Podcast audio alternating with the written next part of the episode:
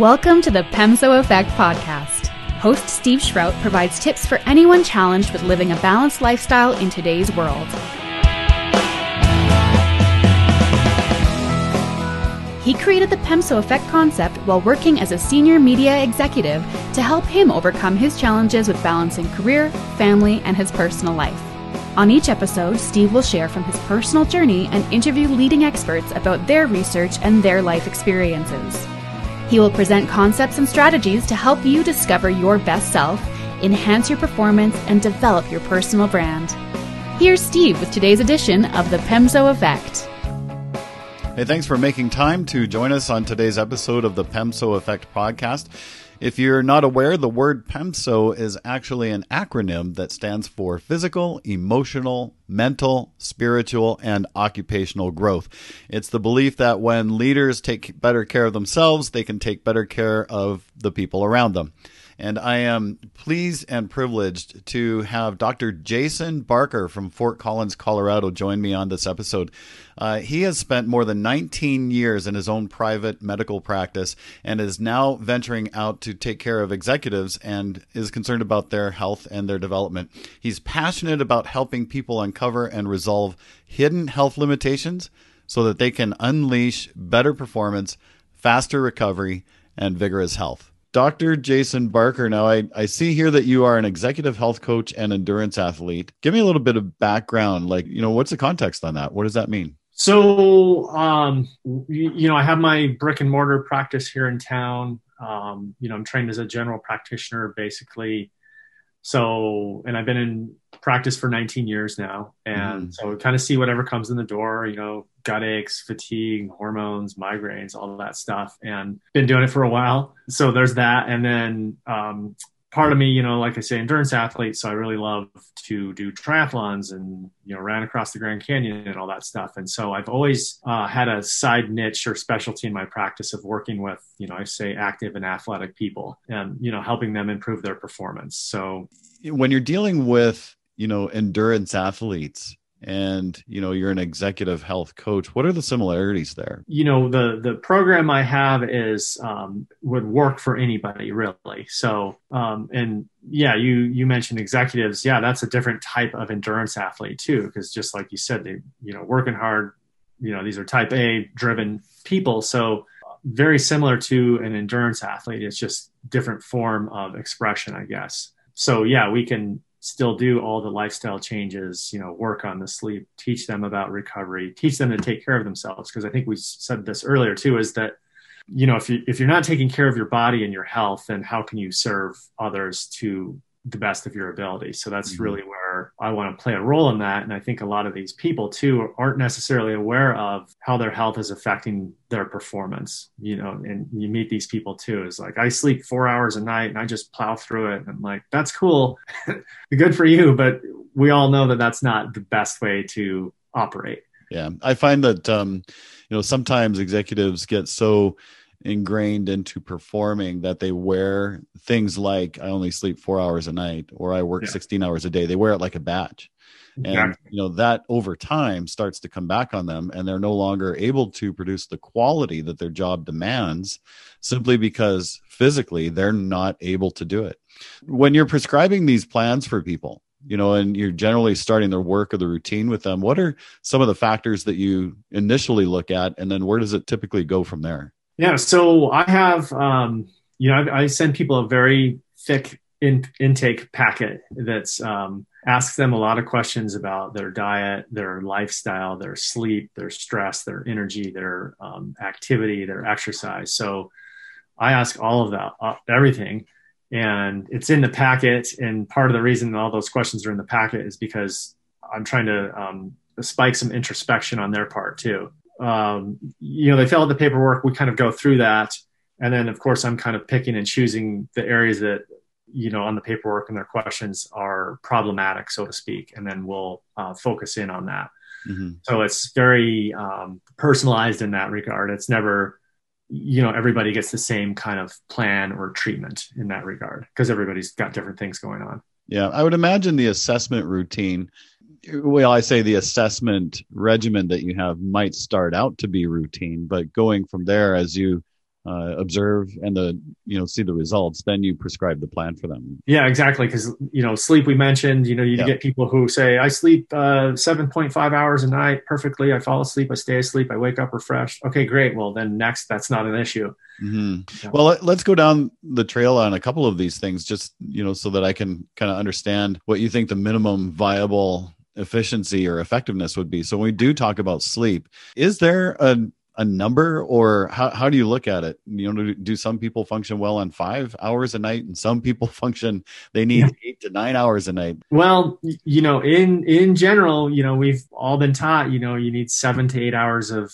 continuous sleep a night. So that's what all the science and the research points to. And i agree with that. And yes we know people that only sleep five hours a night. And we all know that when you have a bad night of sleep you sure you can get up and you can do your thing. And so everybody has their tolerance i guess is what i would say. And then you know kind of more important on that is the actual sleep cycle is one thing i look at. And this is also in the research too is we know that sleep from about 10 p.m to 6 a.m those are the golden hours of sleep. That's when it's most restorative. You know we all have these circadian rhythms right? Right. And that's what's ideal however you meet people who are wide awake at 10 p.m. and they stay up till midnight and one, and then they sleep in. You know, they're still getting that seven or eight hours, but it's it's shifted. And so I'm not so regimented that I would say, no, you've you've got to go to bed at 10, even though your creative hours are late at night. So we work with people, but that's the exception. A lot of people just stay up late because they've got kids and they've got their business and they've got their other stuff. So I try and uh, dissect that out and figure out who's a true night owl, who's a true morning person, and then you know we, we adapt to that.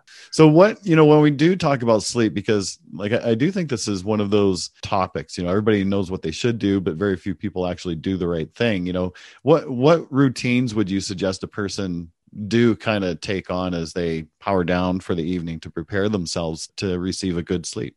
Sure. Yeah, I think um, you know, get rid of the phone. So leave it downstairs or out of the room or turn it off or turn off your Wi Fi. There's obviously a lot of little tricks like that. But the best thing is to go upstairs, do your, you know, your hygiene, brush your teeth, things like that.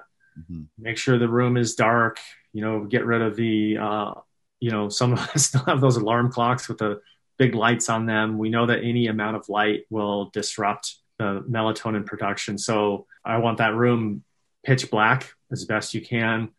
Um, like I said, cool temperature, get in bed, again, meditate, think on something other than your problems for the day. Uh, reading a book is a great wind down because, you know, it's not stimulating.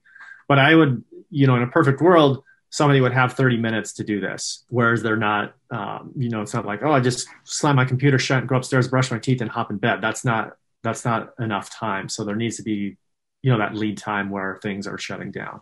Right. So taking uh, intentional steps to make sure you set up the space. Now what's your thoughts on things like um, sleep trackers? Because like i use a, a, a smartwatch and it has a sleep tracker functionality on it and it seems to be pretty accurate. Like it tells me how many times i wake up in a night when i'm in deep sleep when i'm in rem sleep uh, those kinds of things. Do you encourage your your clients to to use those devices? Yeah i think they're you know, I like them. Like you said, they're very valuable. They give you a lot of information. It kind of depends on the personality type too, because some people are going to uh, need and enjoy that type of feedback. And then also sometimes it breeds some of that neuroticism where they're always checking it. What did I do? And how can right. I, you know, so it's, again, it's a fine line. And I kind of use the analogy of like, you know, as runners, we wear a watch and you're looking at distance and pace and, heart rate and things like that. And that's great information, but sometimes, you know, you just want to go for a run and not think about all the technology. So I, yeah, I like the sleep apps. I think they're helpful. I think it's, um, they're appropriate for certain personalities though. I, I really like that approach because I think personality does play an, an integral part in your adaptation to some of these things. I know for me, I'm a I'm a data guy. I like the numbers. I always mm-hmm. have been, and some of my clients are as well. But other clients, um, aren't so much that. So, you know, having a, a smart watch and a fitness tracker to them is like, yeah, I could I could take it or leave it. You know, it's not right. really my thing. Let's kind of move into another area. So you've had a good night's sleep, good habits for the morning. Like when we talk about getting up, uh, preparing yourself for high performance in the day. An endurance athlete, I, I, I don't think an endurance athlete gets up in the morning and goes for a, a 20 mile run. Uh, they're preparing. So I think there's probably some kind of warm up routines, but for executive health, what would you suggest? Yeah, so we know what the wrong thing to do is. I guess we could start with that, and that's waking up and grabbing your phone and looking at it. You know, getting right. on whatever app, and you know, and when we wake up, our brains are moving slow, and there's a flow state, so to speak, as we're waking up. So ideally, somebody would get up, they would go downstairs, they would drink some water, they would rehydrate um, you know, I'm not against a cup of coffee or a cup of tea or anything like that in the morning, but then ideally somebody would sit in silence and um, think, however, what it is they want to think about. Do they want to pray? Do they want to count their blessings? Do they want to look at their goals? Um, so some of those more um, aesthetic type thought patterns, I guess, more so before getting into like, oh my gosh, I've got this appointment, I've got all this other stuff to do. So I think getting the mind straight, setting your, um, you know, setting your mind for a successful day is an ideal way to start to get that day going. And then when you've done that, when you've gotten your brain engaged, yeah, yeah. then you start thinking about, okay, I've got to do this X, Y, and Z and get the kids up and all those things. And, and so personally, I do that. And boy, when I don't get a chance to do that in the morning, the day is a lot rougher mm. personally. So, yeah, I find a lot of people are so stuck on the physical health meaning you know they get up in the morning and um, they try to encourage themselves to hit the gym or go for a walk go for a run do something physical to get moving which i think there's benefit to but I, I do think that people forget that you can prepare yourself for the day emotionally and mentally too like you know the, all three of those components the physical emotional and mental is is really uh, integral to making sure that you are set up for high performance in the day. Um, what are your thoughts on that? I, I totally agree with you. Like, I think the um, mental and emotional reset or setting in the morning is an absolute priority. Um, I think, you know, getting the exercise out of the way in the morning is a great idea too, because it does set your, you know, set your physiology for the day. You're getting it out of the way. It's also a form of meditation if you allow it to be. So if you are exercising and you're out on a run and you're looking at the sunrise or you're breathing the fresh air or whatever, or you can do this in the gym too, you know, you can think about your gratitudes or anything else like that. So it kind of continues in that respect to help you set your day up properly. You know, it, there's a lot of science that talks about metabolism and uh, things such as, you know, cardio versus weight training and mm-hmm. resistance mm-hmm. training, and you know how you can prolong your metabolism to burn calories even longer into the day. I I do think that there's the the similar effect that if you get up and you do not engage emotionally and mentally to prepare yourself for the day, then you're going to have a short-sighted day you know you're you're probably going to have less control over your emotions and mentally you're not going to be as clear for as long in the day but yeah. if you prepare yourself properly you can in in my opinion prolong the effects of that preparation somebody gets up they they do their exercise and stuff. What what about nutrition? Like what kind of things are you seeing right now as it pertains to some of the problems that uh, business people leaders executives are coming to your practice with when it comes to the way that they're eating these days? So I think uh, the big, the biggest concern I guess I, I have or see is that uh, people, you know, they're eating on on the go foods, which are typically processed and full of sugar, and then they're eating on the go, so they're cramming something down in their car while they're driving, you know, in a stress state. They're not in that um, rest and relax state. So that is also going to inhibit how they assimilate those nutrients and how their digestion works. So it's kind of a twofold issue. There's that, and then you know, there's intermittent fasting is kind of a popular thing these days, and that's where um, you fast for you know upward of 12 plus hours. And so that often precludes breakfast. Well it does preclude breakfast for a lot of people. And you know i think it's a it can be useful again for the right person you know and this is kind of a weight loss strategy However, I don't think it's an optimal strategy for performance, mm-hmm. especially if you are somebody who's got a busy day and you got to get up and go and you've got to think and make decisions and things like that. You need to have some of that energy on board because we are, when we wake up, we're in a fasted state. We have not eaten for you know, since dinner, right? So while we're equipped to fast for long periods of time, it's not an optimal state for performance. So people need to eat a good breakfast you know, complex carbohydrates, some protein and some fat, you know, a balanced meal, sit down and eat it. Even if it's 15 minutes, get something in your body so that you can re-nourish yourself and get those nutrients. And hydration is also a big one too. I mentioned having a glass of water when you wake up. Again, you haven't had anything to drink for 10 or so hours. So you're dehydrated to some to some extent. And there's a lot of information about, you know, when you're dehydrated, brain is not working as well either. So getting the mm. fluid in fluid on board is just as important as food. Yeah. Um, you know, I know I know fad diets are are the easiest thing. You know, they kind of motivate us for a while. A lot of people get on board, and you know, there's a lot of different programs out there, and some work for different body types and life lifestyles. Um, but when you do your assessment, do you find that one of the fad diets typically works for this individual, or do you create a, a customized plan for them based on their their body type?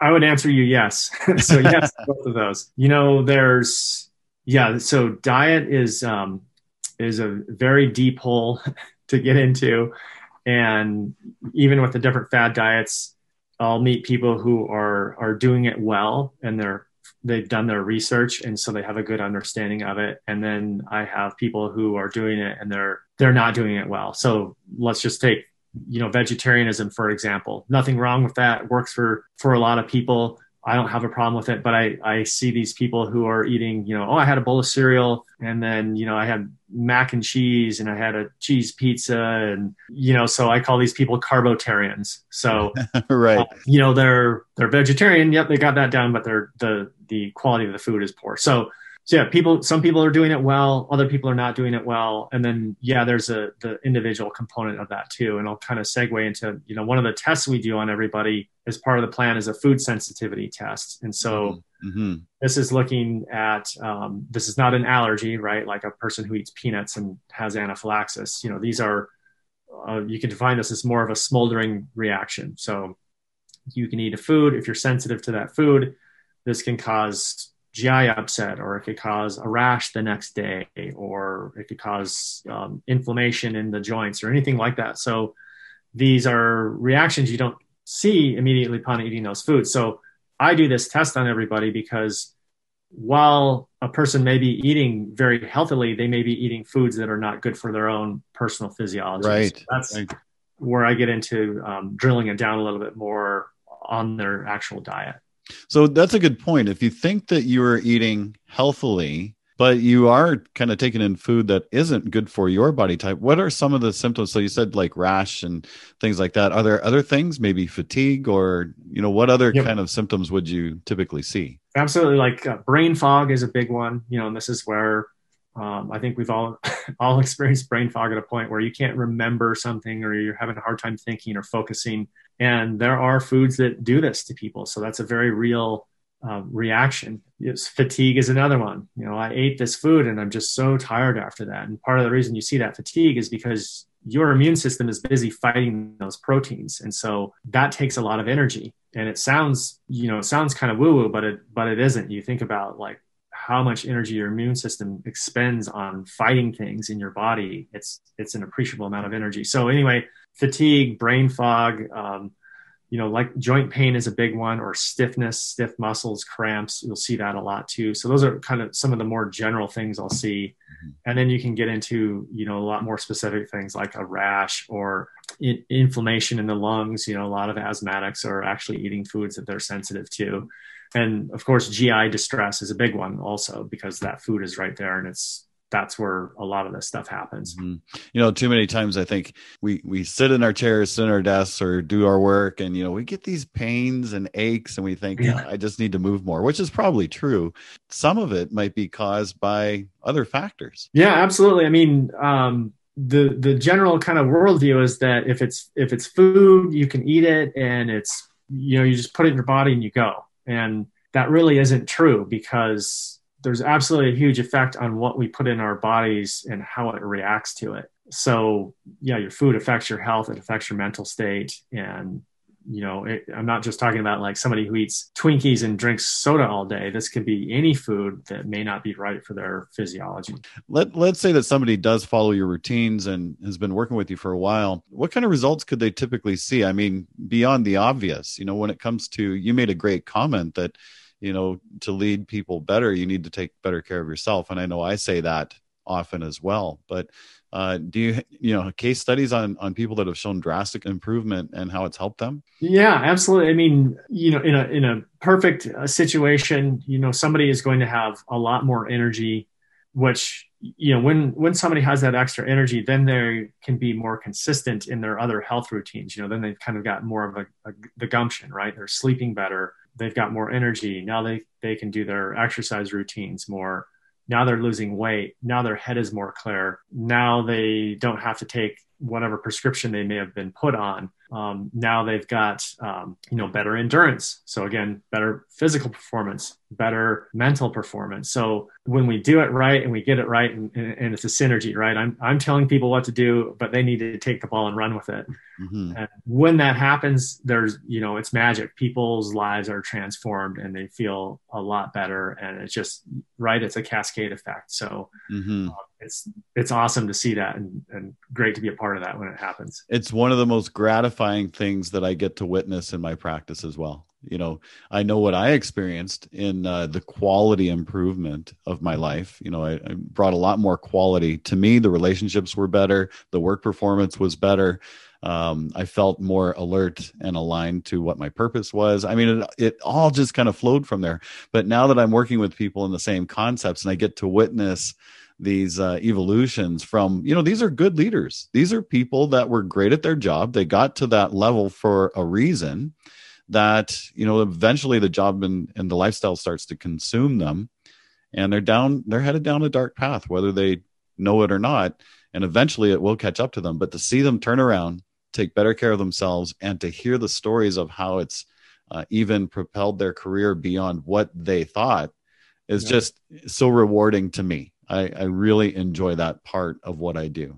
If mm-hmm. people did want to get in touch with you to engage with you in your service, what's the best way to do that? So they can uh, find me. My email is uh, info at endurancehealthperformance.com. And then the web, that's the same name as the web, website, endurancehealthperformance.com. So they can look me up there and then there's an email and um, send me an email and I'd love to talk with people. I always am available for complimentary consultations. So if people aren't sure or they want to know more about me, if we're, we're a good fit, because I want to know if they're a good fit too, mm-hmm. uh, happy to chat with people too. I want to thank Dr. Jason Barker for joining me on today's episode of the podcast.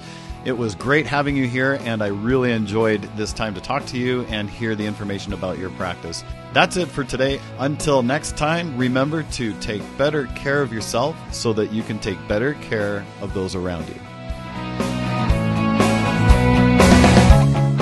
Thank you for listening to today's episode of The PEMSO Effect. If you enjoyed this content, please share it with friends. Stay connected by subscribing to receive notifications about future episodes. For more about Steve, go to steveschrout.com. Until next time, develop your PEMSO and discover your best self.